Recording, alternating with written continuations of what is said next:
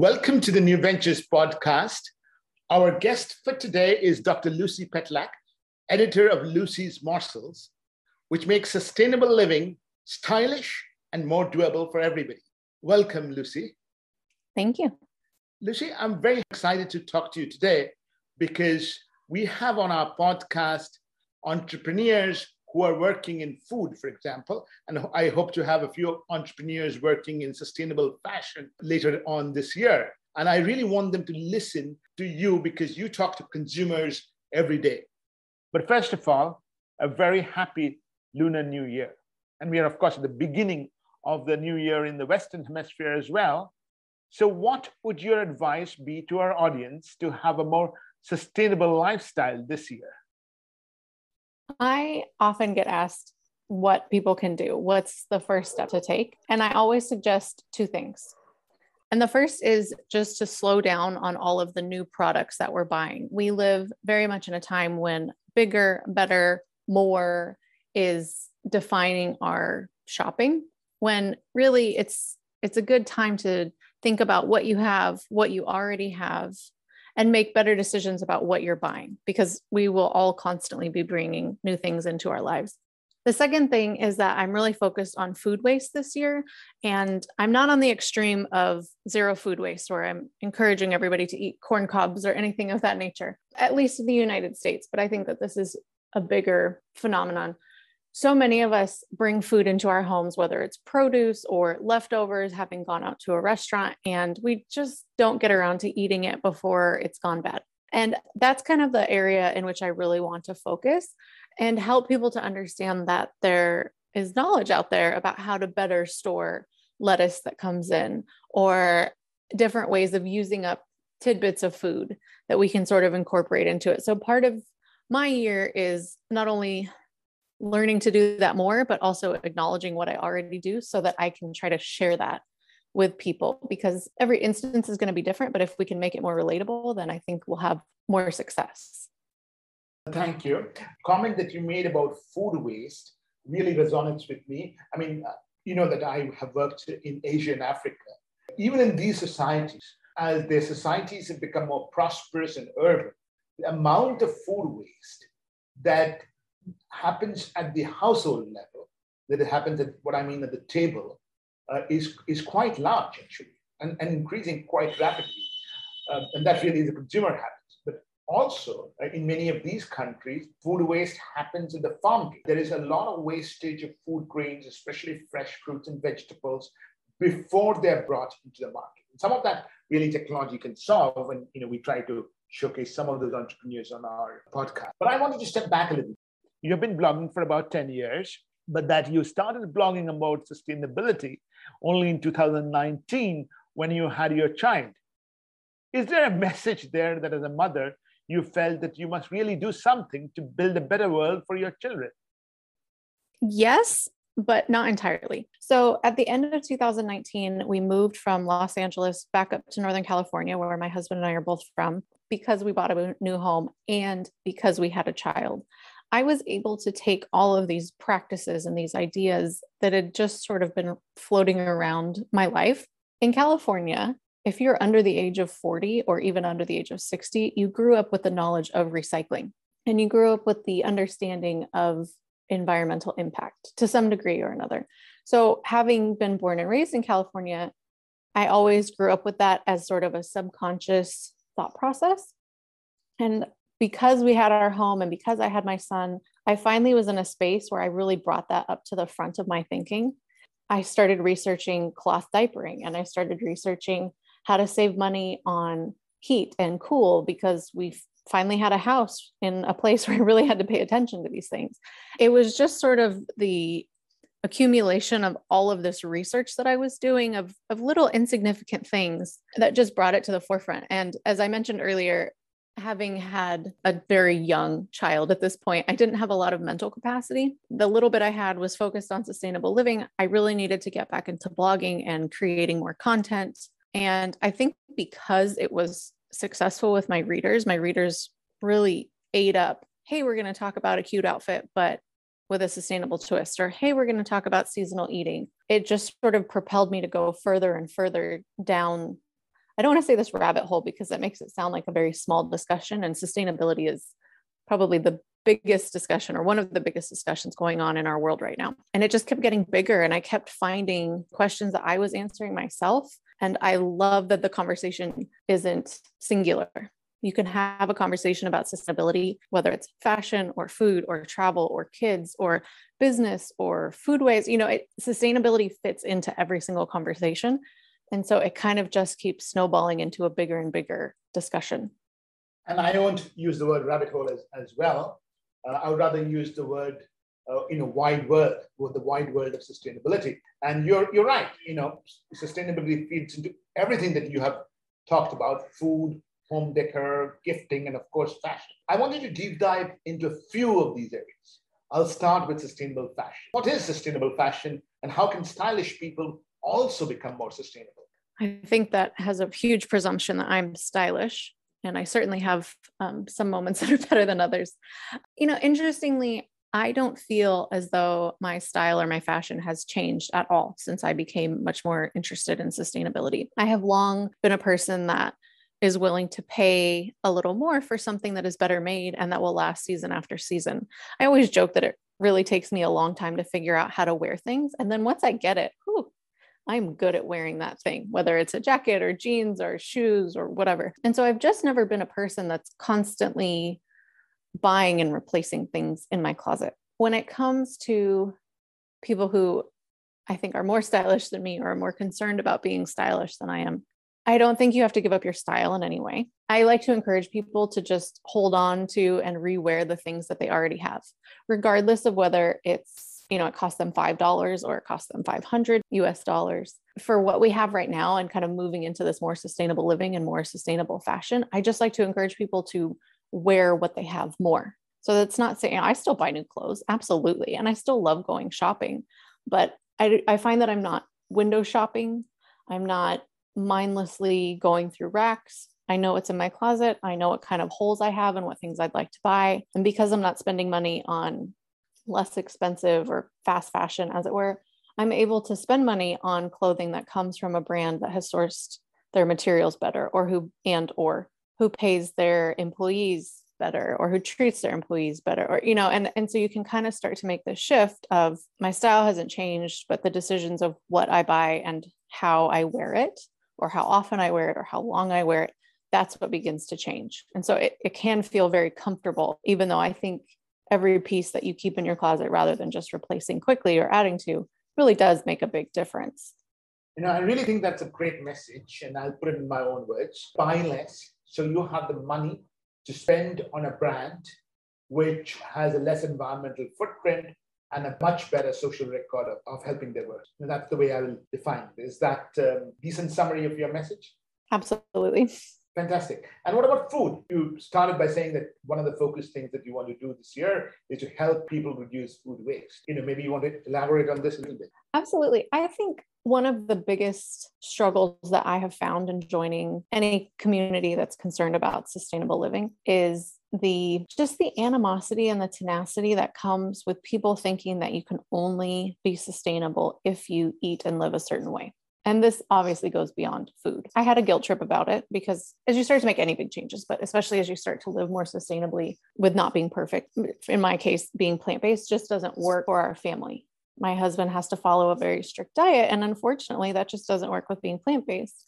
Do I throw everything out the window? No, obviously not. And so my tact has been let's focus on seasonal eating, more local produce at the very least, if not produce and meat um, and then avoiding food waste. And these are also things that don't cost money. A lot of people think, well, if you're going to live sustainably, that's that's for rich people or that's expensive. And the truth is that quite the opposite. If you're going to live sustainably, you should be saving money left and right because you aren't buying new things. So that's been my approach to the food aspect of sustainability and that it's not a black and white thing. Do the best that you can, you know, and in the United States, buying organic food is a bit more expensive than buying food that's not identified or certified as organic. Am I saying that if you buy some food that's not organic, that's not okay?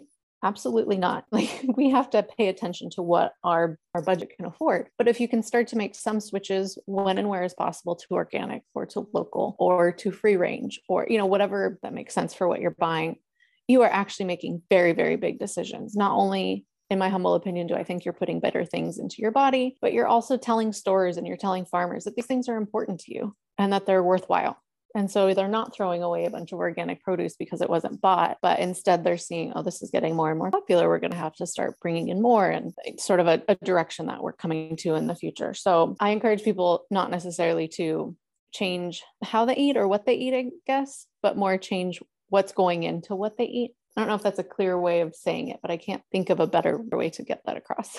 No, I think this is a very interesting message. And the reason I relate to it because on our podcast, we've actually had so far had two entrepreneurs, but we'll have a few more uh, later this year talking about alternate protein, plant-based meat, and so on and so forth. And we must acknowledge that those technology-led products are important, but customers or consumers, people like you and me, can do a depending on the budget they have, the situation they are in, and so on and so forth. They have a range of options. And some of those options are fairly simpler things like you know buying local buying fresh produce buying seasonal fruits and vegetables and of course just being conscious about food waste. That's kind of my takeaway from what you're saying. You know i would go over to one article of yours which i found really interesting which is about uh, sustainable alcohol. What is your message for sustainable sipping? Fascinatingly i started talking about produce and buying seasonally and buying local and all of this stuff. And my first realization with this actually wasn't with alcohol, but it was with flowers. I'd always bought just the least expensive small bouquet of flowers at the grocery store, flown in from completely different part of the world. And then I befriended a local flower farmer and she started to educate me about what went into this. And we're so focused on buying organic and buying local in terms of the produce that we put into our body, but that also relates to flowers and it relates to coffee and it relates to alcohol because all three of those are agricultural goods. And so this was just sort of a mind opening experience for me because I realized that I got so focused on what I needed to buy but I wasn't applying that to everything that it was applicable to. So at first it was flowers and then I started to, you know, eye those that cheap bouquet of flowers at the market, but I wouldn't buy it. And then I started to look more and more into local farmers because they aren't flown in. They aren't using pesticides on these flowers. That so it started with the flowers, and then I got into researching a little bit more about alcohol and does sustainable alcohol exist? Is that a thing? It very much is a thing. And it's a thing because alcohol is made from grains, it's made from potatoes, made from sugar cane, all these different things. And it was one interesting to realize that I should have been paying attention to this, and two, learning what various alcohol producers and distilleries are doing sustainably is fascinating. It's terribly makes you want to have every kind of cocktail if you start doing your research. I won't lie to you about that either. But it's an art that goes into making these sustainable alcohol.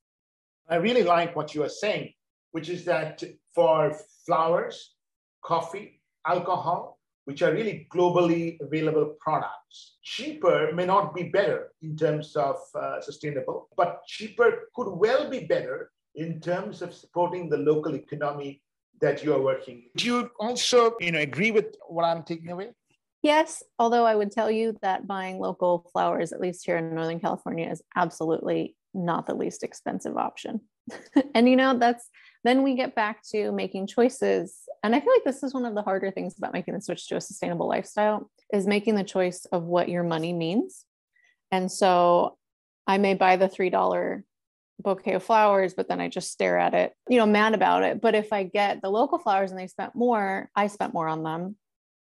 I get so much enjoyment out of it knowing that they came locally. I can go to those farms or knowing that i supported a local family who's doing these bouquets and different stuff like that. So it may not necessarily be cheaper, but there's a lot more enjoyment that comes out of it. And in reality, if something doesn't have to be flown so far, it's going to last longer. But then, of course, the pesticide conversation makes that different. So nothing's ever straightforward, is it? Nothing is ever straightforward. Absolutely right.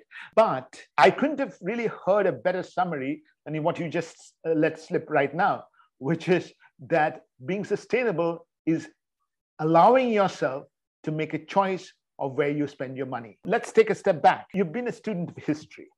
In fact, you have a PhD in history. Are there any lessons from history on you know, the large scale transitions in consumer behavior that we will probably see and we should see in this decade?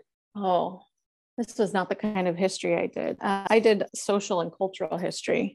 And I did it in the middle of the 19th century in the United States. Interestingly, when you talk about sustainability and the change in consumerism, what's fascinating to me is that most of the change that we talk about when we talk about how our societies and how our world has become less sustainable has actually happened in the last 50 years, which, full disclosure, was a part of history I never wanted to delve into because I didn't think it was quite history yet. But it's fascinating that we are trying to return to aspects of a lifestyle that were absolutely the norm just 50 years ago and then for centuries and millennia before in many ways. I always like to talk about cloth diapering. Our parents were kind of on the cusp of switching from cloth diapering to the disposable thing. And they thought it was so fantastic because cloth diapers are work. I totally get that. Now, one of the wonderful things, if, if you do begin cloth diapering, is that there have been so many advancements made that it's not nearly so complicated as it used to be. It's not a disposable diaper necessarily, but it's much more simpler. And so, understanding so many things that have happened that have made us not very sustainable have happened post, well, really post World War II. So that'd be anytime after the, the mid 1940s, but really in the last 50 or 60 years. I mean, that is shocking, really, to see that. So we'll see if and how quickly we're able to kind of turn things back a little bit.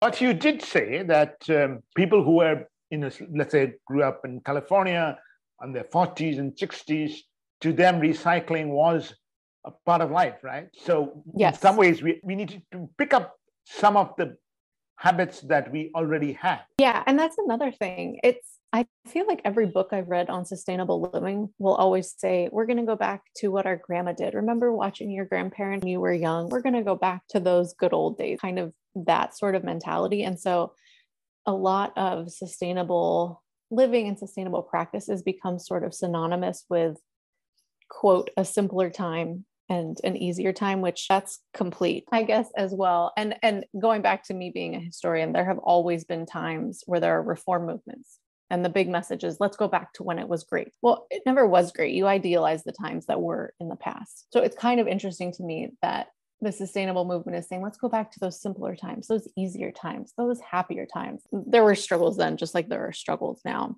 But it's that same sort of mentality of going back to a happier time. And I'm glad you said it because you know the sort of conversation here in many parts of the emerging world is very, very similar. Let's go back to happier times. You know, there were no really ideal times. So we really have to chart out a future for ourselves. Which brings me to this issue, you know, that we're also living in a globalized world, right?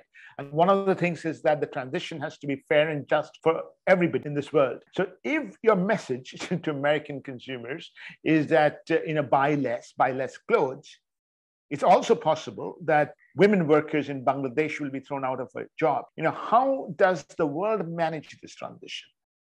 If I go back a second and I say, okay, I'm going to buy fewer new pieces of clothing, but the new pieces of clothing that I buy are going to be made of responsibly sourced materials and they're going to be made in work settings that are appropriately paid and fair trade working conditions, then I would like to think that the people who are making clothes or making products are not going to lose jobs, but that it actually is going to be a better situation for all. As an individual, as a consumer, I, I feel, and I think that eh, my following would agree, that we as individuals can only do so much. So the biggest decision and the biggest impact that I can make is tell you or show you where I'm going to spend my dollars. And so instead of buying whatever bargain is or whatever the cutest thing is, I'm going to try and buy from the company that responsibly sources materials that has their items made, you know, maybe across the world, but in a factory that's been audited and has fair trade standards. And and this is the part where I'm I'm hoping that I don't come across as ignorant. Most of the things that I bought, I've had a lot of intention. I've done some research. So this is my transition I really like the message that you said and then take it a little forward. If I buy less, I have a better choice of where I spend my money on.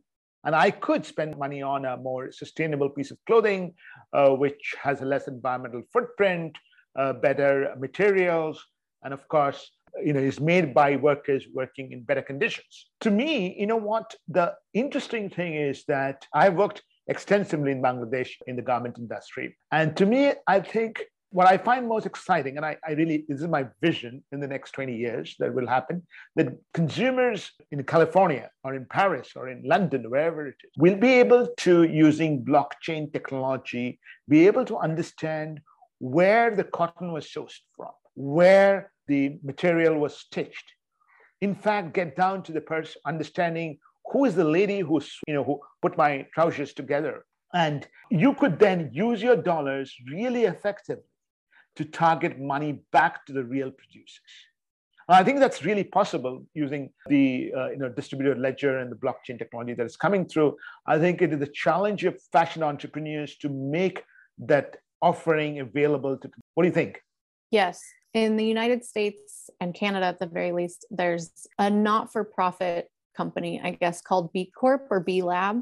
And I don't know how extensively they are, but what they have done is basically they have a grading system for for profit companies and they have five pillars that they grade each company on and in order to be you know certified as a b corp you have to get at least a certain grade. So it doesn't matter which of those five you do well in or maybe not as well and just as a whole if you get at least this lowest grade. Uh, that's another component that i'm really hoping to focus on this year in terms of content for my followers is saying making decisions doesn't have to be complicated and isolating because there are other companies out there who are helping to make this an easier process. So I don't need to try and figure out where every single stitch in a sweater came from if I know that I'm buying from a company that has been certified, you know, elsewhere as doing good whether they're doing good for the community that they're based in, they're doing good for their employees, they're doing by the environment. Company is trying to do better and is trying to improve every time they get certified to improve their scoring. So I'm slowly learning about more and more platforms, I mean, more and more companies or certifications out there that are making it a lot easier. And so that it's not writing a dissertation trying to figure out a pair of jeans to buy. and obviously, we can't uh, write a thesis to decide a pair of jeans that we must buy. Uh, B Corp is a good standard, but in the textile industry, there are multiple standards. For example, on the environmental uh, side, there is standards like use of chemical standards, zero liquid discharge. On the social side, there are multiple standards. The trick, Lucy, is the, is the issue here of the way the industry is structured. So you have the large brands in the US and the Europe, obviously. They work with smaller factories in Bangladesh and Vietnam and sometimes in Ethiopia as well. Many of these smaller factories, obviously, when I say smaller, they are not as big as a brand. They're large companies in the context of Bangladesh or Vietnam, maybe 5,000 employees, maybe decent turnover, and so on and so forth. The issue, I think, is where it becomes is that investments in making uh, sustainable clothes are not necessarily going to be made by the brand. And the brand has the responsibility in some way of being able to pay more for procuring the piece of jeans, the t shirt, or whatever have you, if the customer in the United States is willing to pay an additional amount. And I think that's where the transparency really has to come. That is, if the factory is going to make an investment in making better working conditions and better environmental conditions, then it might incur a certain additional cost. The brand has to pay that additional cost, which then the consumer is willing to signal. And I think that transparency is still lacking. And I really hope that this year you'll be able to take a deep dive into this. Zooming away from the sustainable fashion industry, we will have on our podcast entrepreneurs who are working in the industry. Alternative food, sustainable fashion are the ones that I've already mentioned. What would be your advice to these business founders, given the fact that you have your sort of pulse on the consumer side? I feel as though there are kind of two things to say. And one of them is, you know, I mentioned earlier as an individual, I only feel like I can do so much. And that is me sending my dollars. Now, are, are me and, and just my dollars going to change the world? No. As business owners or sort of big picture people, I think we forget very easily how much people are trying to do each day. And so I want to kind of remind everybody of what that all is because I think when I talk to some business owners, they're doing phenomenal things, such fascinating things. And you're faced with cost restrictions, transportation difficulties, um, and all of this. And it's difficult to understand why consumers don't get it, why we're not willing to pay more for that. And I think you, it's easy to forget about the humanity aspect of the people that you're asking to spend their dollars on your product. It's okay that maybe we don't all know all of the fantasticness that's going in there. And also, I would say try to bridge a gap maybe between the simple things of sustainable living and those terribly fantastic things that only you all know how to do in your industry. You're helping to bridge the gap between me trying to encourage people to stop letting lettuce go bad in their refrigerator and whatever it is in your industry. And I, it varies so much from industry to industry, so much from business to business, and honestly, so much from year to year. Right. But what I really liked is one thing that you said about trying to connect the ordinary things that people are doing every day with amazing things that the businesses are trying to do. And you know, there is a bit of a gap there, and, and you know that really has to connect. But uh, on that, I have actually my last question, which is that your readers have warmed up to the type of content that you are putting out. Are you seeing tipping point, as they call, in consumer behavior? Yes and no. When I first read this question, when you sent it last week, I think it was, I was leaving Las Vegas for a conference with my mom. Um, and then hilariously enough, randomly, some company that I follow on Instagram shared something the next day that that talked about all of the amazing sustainable things that the city of Las Vegas is doing. So they're taking like gray water and they're using it to water plants. Um, and then they're sending it back to Lake Mead. And all of electricity used in the city is actually from solar power because they're in the middle of the desert and it, it, was just this whole list like they decreased their their trash and i think this kind of ties back into the question before of i will do what i can on the individual level because it's me talking to individuals. So all of the other entrepreneurs that you have on this podcast go do your big picture things and be amazing. And together hopefully we can kind of all sort of figure that out. On my small scale of what I'm doing for sustainable living, I am very hopeful at the prospect that I can tell people want to change. They want to learn. They they want to change the world.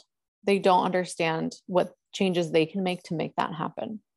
And so I wish I had a bigger audience. I wish I had more people engaged. You know, on the other side, if I step back, which is really hard, I may not have the whole world listening to what I'm saying, but I do periodically hear about what people are doing. Uh, they're taking my message and they're changing it. So actually, even my husband and, and I will tell you that my husband is the person who got me more interested in uh, environmentalism when we got together 12 years ago. And then I went on this sustainable living kick in 2019, and he'd come home from work, and I'm like, okay, so I threw away the sponges. I didn't, you know, and I'm like, we need to use this sponge now. And he would just sort of stare at me and be like, oh man, okay, you know, supportive because clearly I was just trying to get to the end of the day. And in the last few months, he has devoted all of his extra energy to bringing sustainable design into his architecture firm. He's done all of this research, he's done these presentations, he's learned about new tools, and he's doing surveys in his office. And he and I are trying to interpret them to pass them on. And